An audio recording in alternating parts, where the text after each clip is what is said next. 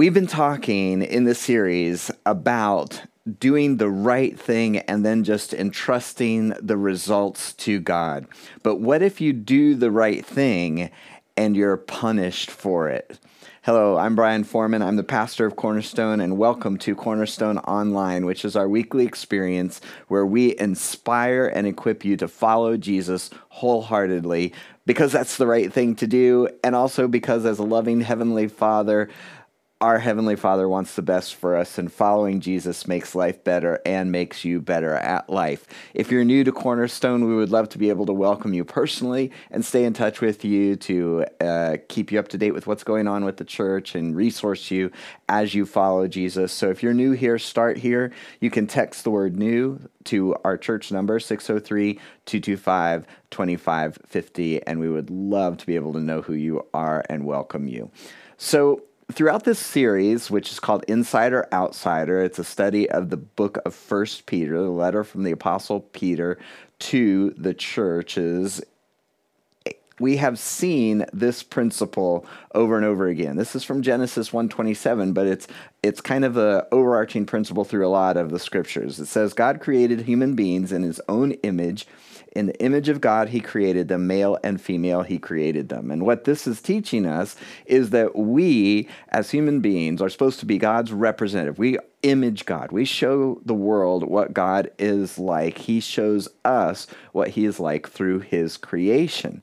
And in this particular book, there have been these three themes that have come up that we are outsider insiders. He's writing to people who, for the most part, are outside the power structures of this world, who sometimes are suffering opposition and even persecution from the power structures that are in this world. And he writes to remind them that because they are included in the family of God in Christ Jesus, they are citizens of God's kingdom, that they are, in fact, the ultimate insiders instead of just powerless outsiders. And three themes keep showing up that they are the elect, which is not just God playing, it's not God playing favorites, is his selecting us, setting us apart for his purposes, for service. Then that we are sojourners, kind of an old word that talks about how this world is not our home, that we are aliens and foreigners. So it's no surprise that we are outside of the power structures of this world. And then lastly, that we are scattered, that we have been dispersed among the world for God's purposes. And this theme that we're outsider insiders, elect sojourners scattered, shows up and is the basis for what is going on in the book of First Peter. And in particular, in 1 Peter 2:12, he said to be careful to live properly. Remember, he's writing to believers. He's writing to followers of Jesus who are for the most part outside of the power structures of this world and telling them this is how as a follower of Jesus you handle it when you have authorities, people in power over you who are not necessarily good and for you. He says to be careful to live properly among your unbelieving neighbors. In other words, to do right, live properly, and then entrust the outcome to God. Because for those that find themselves in this position where they feel powerless, when they have very little worldly power, and they are being oppressed and feel like they are facing opposition. The temptation is to take that situation into your own hands, and because you are being treated unjustly, to in return use whatever means necessary to get even and to level the playing field. And he is encouraging, Peter is encouraging the followers of Jesus to just do what is right and then entrust the results to God. We looked at this last week. This is a specific example of that thought process where he says, Don't repay evil for evil. The world's way is if somebody does you wrong, then you hit them back five times harder. Don't retaliate with insults when people insult you.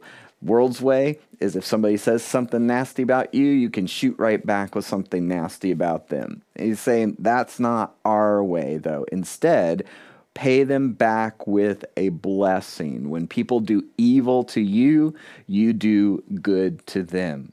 And then he uh, gives the reason that this returning good for evil, returning insults with blessings, that is what God has called you to do. He set you aside, He has selected you for this very purpose. And He will grant you His blessing. So you can do right and you can entrust the results to God. He will make sure that things are set right in the end. And that's what we're going to be talking about today this idea of justice, that we can entrust the results to God, that we don't have to take them into our own hands because God is watching over things and doing the right thing will ultimately be rewarded. And that's our bottom line for today. What do you do when you do right and you're punished for it? What happens if you are doing your best to do what is right in a particular situation, but it doesn't result in your receiving good as a result? And what he's saying is that you can do right, you can do that right thing, and with the confidence that you will ultimately be rewarded. So, what we want to do and this will be the challenge, this will be the practical application of today, is to be conscious of your conscience. Because we have a sense of when we know we're doing wrong, and we want to be aware of that, pay attention to that, identify the right thing to do, and do that knowing that God is watching over the whole thing, and ultimately good will be rewarded. So let's look at it together. This is 1 Peter chapter 3 verses 13 to 22. I'm reading from the New Living Translation. Now, who will want to harm you if you are eager to do good? But even if you suffer for doing what is right, God will reward you for it. So don't worry or be afraid of their threats.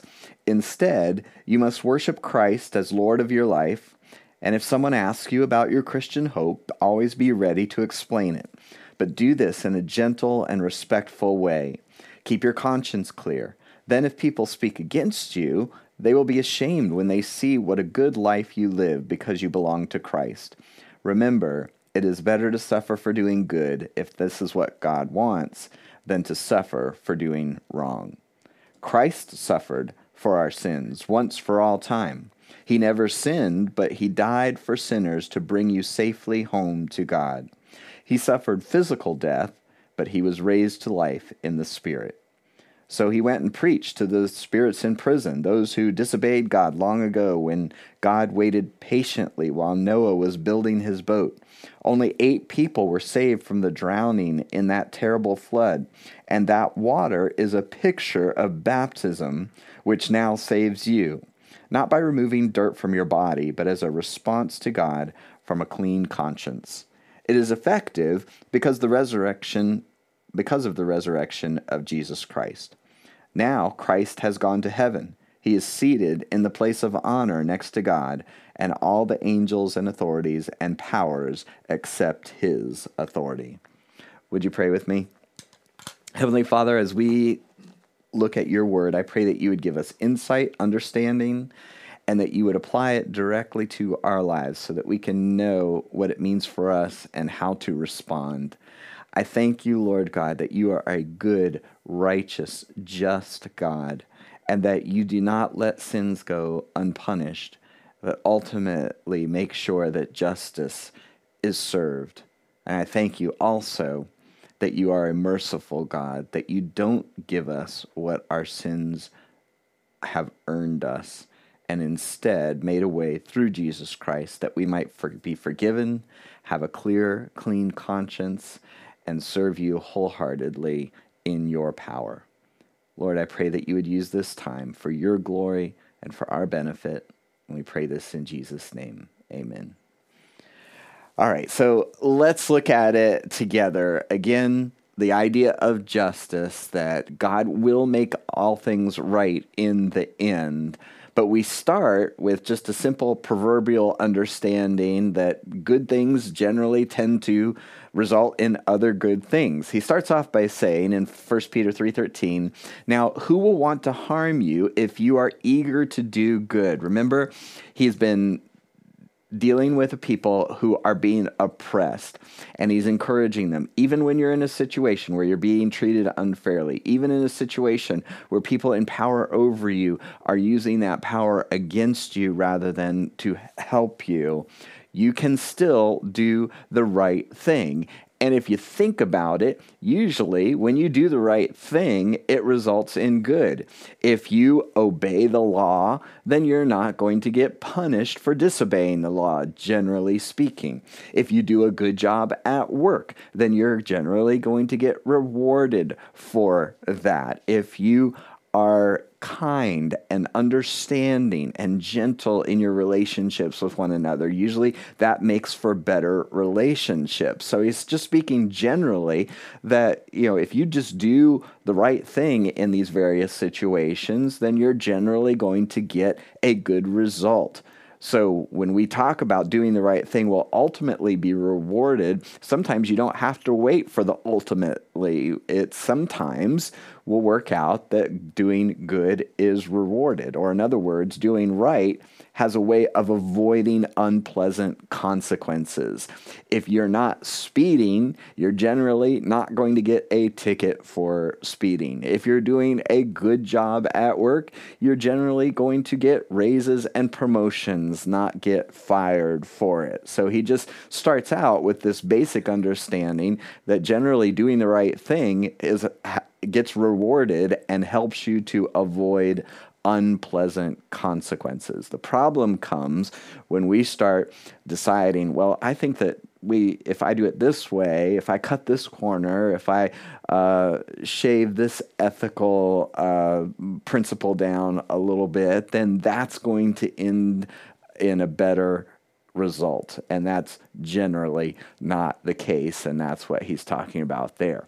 But then he goes on to say, but even if you suffer for doing what is right, God will reward you for it. So if you're going to do the right thing, generally it's going to get rewarded. But even if it's not rewarded here and now, ultimately God is going to reward you. He's going to bless you. He's going to do good to you, is what that literally says. So you do the right thing, sometimes you suffer for it. It's one of those no good deed goes unpunished situations.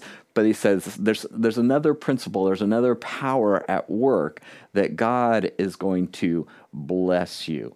And so he says, don't worry or be afraid of their threats. Remember, writing to people who are under the power of people who are sometimes evil, sometimes don't have the same convictions or beliefs that they do, not submitted to the Lord in the same way. Remember, speaking to wives in the previous passage, he had said, You do what is right, regardless of the threats of your husband. Uh, and he's echoing that theme. Don't worry or be afraid of their threats. And so he's reminding them that even in a situation where there are people in power over you who are not going to necessarily do what is right, there is an ultimate power in the universe, in the Lord, that will make things right. So doing right, the right thing will ultimately be rewarded. And then what he's going to do next is show some of the benefits of doing the right thing. And then an example, two examples from the scriptures, from Jesus' life, and from the story of Noah of how doing the right thing will ultimately be rewarded. But before he gives those examples, he tells us that doing right makes you a compelling witness. And conversely, that if you are claiming the name of Jesus, but acting poorly, that does not make you a very compelling witness. He starts out with this, and I'm using the New American Standard because this li- more literal translation uses a word I want to highlight, but sanctify, and that's the word. Sanctify Christ as Lord in your hearts. It says, in this situation where You are going to be suffering for doing what is right. The starting point is to make sure that you set apart, sanctify, set aside, set aside Jesus Christ as Lord in your hearts. What's he saying there? He's saying, as a follower of Jesus, you are submitted ultimately to Christ. You're going to follow his lead. That's what it means to be a Jesus follower. Not just that our sins are forgiven, but that we have sanctified, we have set apart Christ as Lord, that he's the boss, that he gets to call the shots. And that's the starting point. I'm going to do the right thing because I belong to Jesus. And then if someone asks about your hope as a believer, always be ready to explain it. If you're doing the right thing, even in the face of opposition or persecution, if you return blessings for insults, if you are uh, constantly following the lead of the the authorities over you, as long as it does not uh, cross the line into something that is wrong or unethical, then that's going to prompt questions.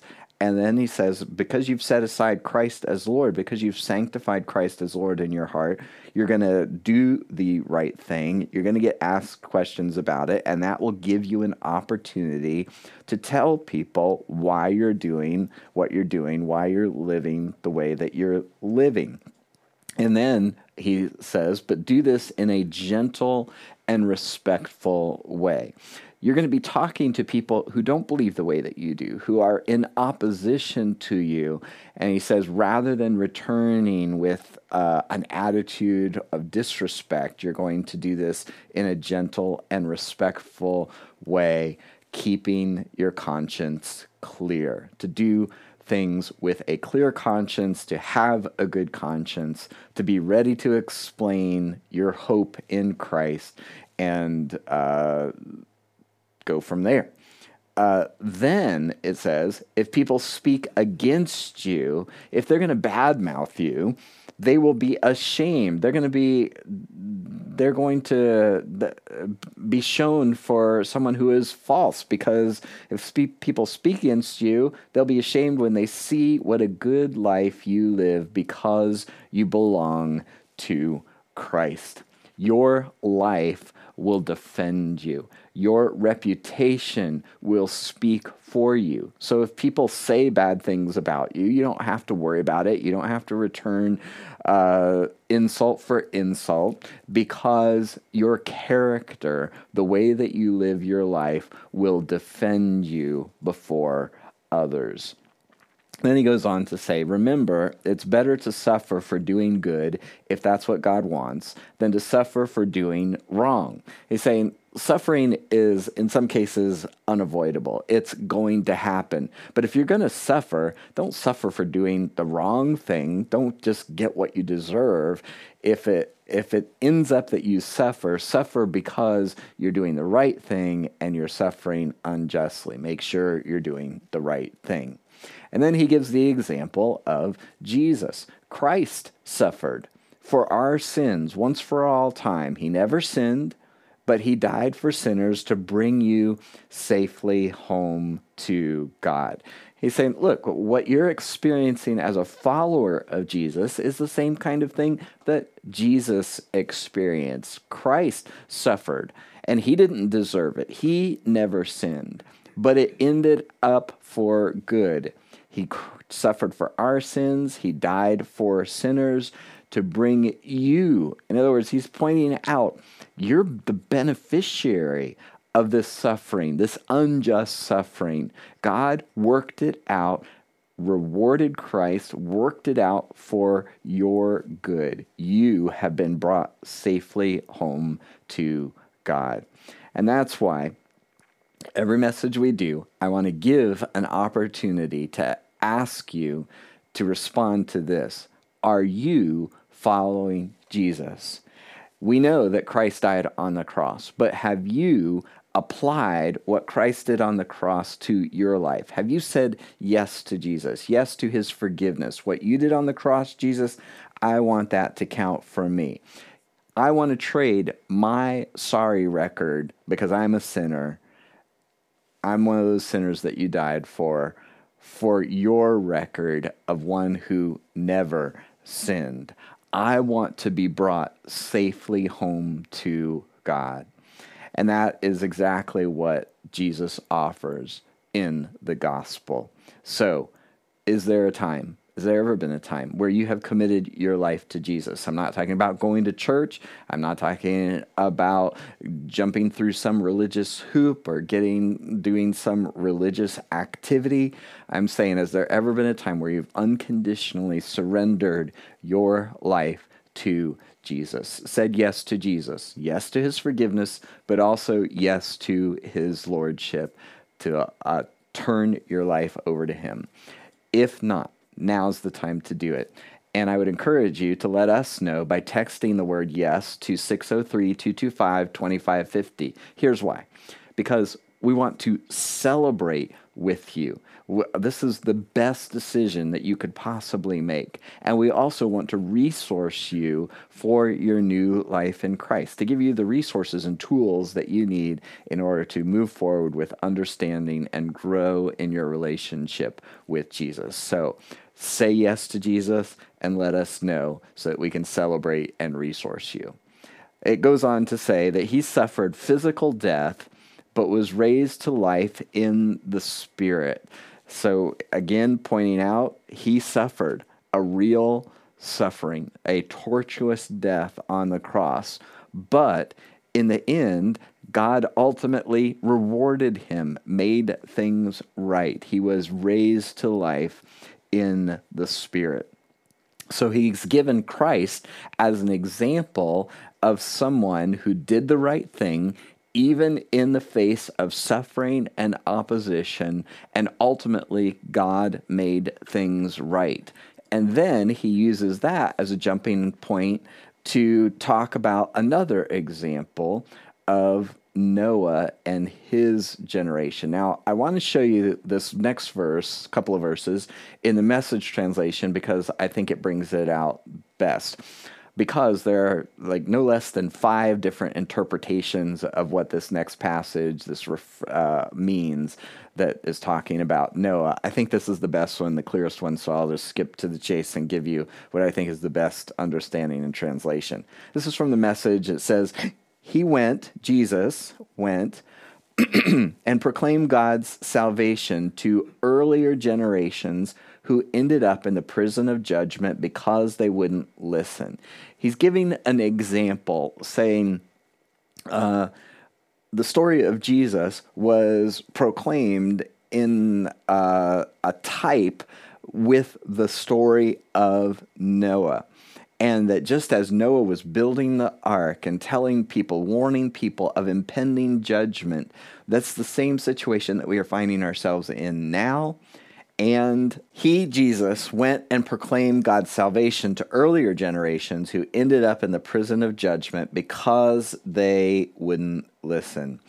Because what God has done in sending his son, Jesus, to provide for salvation, it is a parallel to what he has done throughout history. And this is just giving an example. In the days of Noah, uh, Noah is building this ark, and he's doing that in preparation for as a way of escaping the coming judgment.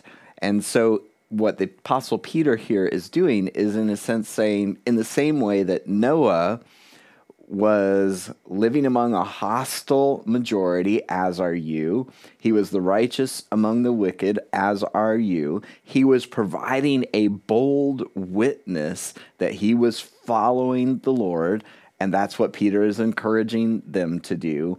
He's warning them of imminent judgment, which is what you can expect as well, and is a picture of ultimate salvation as well that's what was going on.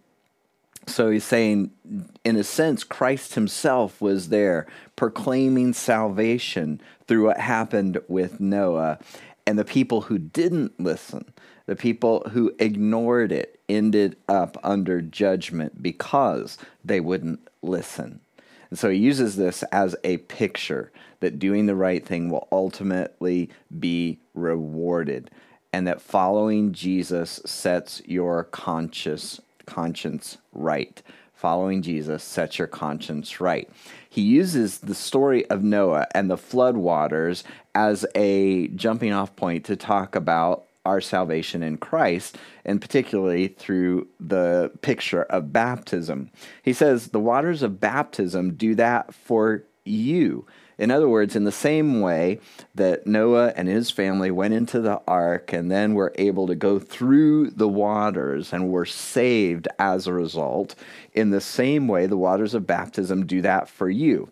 And he makes clear that it's not uh, some kind of something about the water or the actual washing, that it's a spiritual picture, not by washing away dirt from your skin, but by presenting you through Jesus' resurrection before God with a clear conscience. So, when you come to Jesus, when you say yes to his forgiveness, you're saying what Jesus did on the cross counts for me. Therefore, all the things that I should feel guilty about, the things that I know that I have done wrong, I know that justice has been served. Punishment has been dealt out, but it's been dealt out on Jesus on the cross. And as a result, forgiveness is extended to me. So when you say yes to Jesus, the thing that you do, the very next step is to make that public, to go public with your faith through baptism. So if you have said yes to Jesus, but you, whether that's today or yesterday or sometime recently, sometime a long time ago, but you've never been baptized, that is your next step. And he's, so he's saying here that the picture of Noah going through the waters of the flood and ended up on the other end being saved, rescued as a result, is the same picture of baptism now. That when we say yes to Jesus, we get baptized, we are put in the water, symbolically showing that we were dead in our trespasses and sins. We are raised up to uh, symbolically present ourselves as living a new life, just as Christ was raised from the dead. And as a result, we have a clear conscience before God because we know that our sins are covered by what Jesus did on the cross. And so he says, now Christ has gone into heaven. He is seated in the place of honor next to God.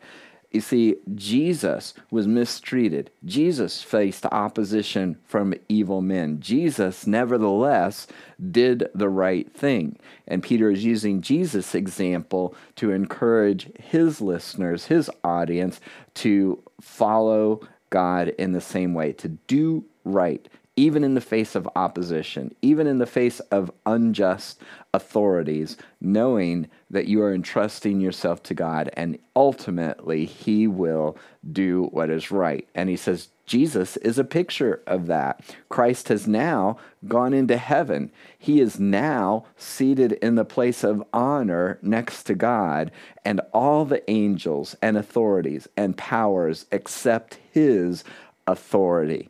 So, here, think of this. The followers of Jesus that Peter is writing to are suffering under unjust authorities. And he's encouraging them to do the right thing and entrust the results to God. And then he uses Jesus as the example, who also faced opposition from unjust authorities, who was even killed, murdered by those unjust authorities. But he entrusted himself to God. And what happened to him?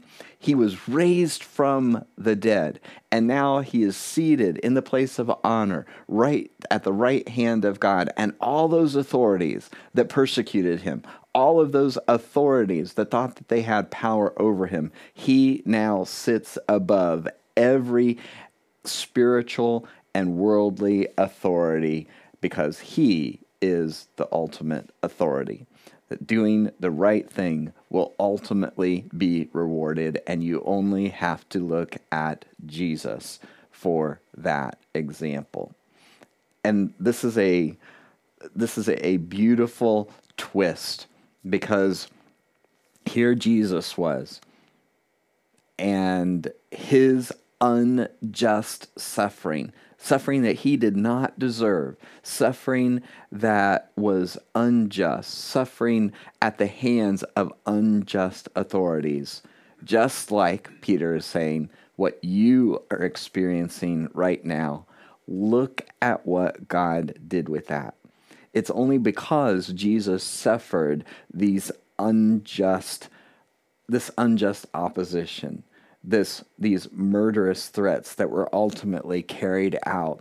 It's through that that you now experience salvation, that you have been forgiven of your sins, that you have been adopted into his family, made citizens in God's kingdom.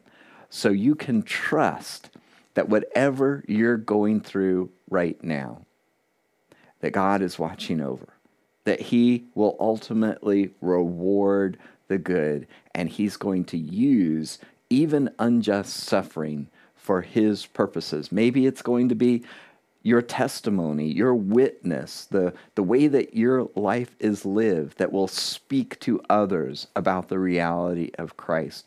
Maybe in some form or fashion, your suffering is going to end up in others' salvation. It's going to point them to Christ, and they will put their faith in Jesus. But we have this ultimate promise, this ultimate understanding that even if you suffer for doing the right thing, that God will make things right in the end. So here's the practical step that I'm going to give you today, and that is to be conscious of your conscience. He starts out by saying, You're going to do the right thing. Sometimes that's going to be rewarded just because that's the way the world often works. But even if not, we have the responsibility as followers of Jesus to follow Jesus' example and do the right thing regardless we have a clear conscience because we know that our sins are forgiven.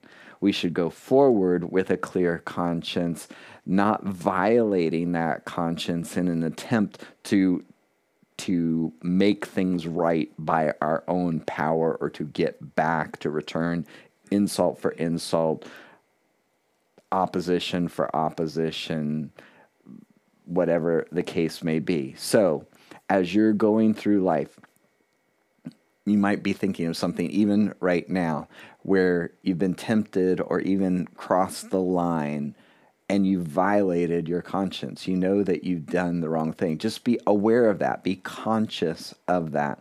Don't ignore it. And then just reject that idea that you have to do that in order to make things right. And instead entrust the outcome to your heavenly Father.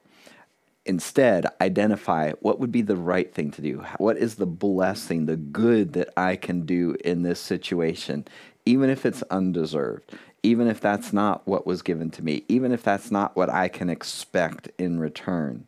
Because that's the example of Jesus. Identify what's the blessing, what's the good thing that we could do in that situation, and then do that. And we have God's promise that He will reward that that He will do good to us, not because we deserve it, but because that's who He is, and He has included us in Christ. Would you pray with me? Heavenly Father, I pray that you would give us the gift of a tender, sensitive conscience, that we would hear from you when we violate that, that if there are some who have a guilty conscience that has not been cleared through the blood, the death of Jesus on the cross, that today would be the day that they would say yes to you, that they would have a clear conscience, knowing that their sins are forgiven, that their debt has been paid, that their punishment has been meted out to Jesus on the cross so they don't have to feel guilty anymore. They can accept the gift of a clear conscience from you because of Jesus. And I pray that we, who are your followers, would live lives that are that lead to a clear conscience that we would be sensitive to your spirit when you convict us, and that we would do the right thing in trusting the result to you. And I thank you, Lord, because you have promised that in the end you will make all things right, that we can entrust justice to you, that you have helped us by forgiving us, by helping us to uh, avoid the consequences of our past sins, and that you have set us apart for doing right, doing good. And I pray, Lord, that that would be the case, that we would be known for our good reputations, for doing the right thing, for returning blessing for evil, and that ultimately you would receive the credit and glory and honor that is due your name. We pray this in Jesus' name. Amen.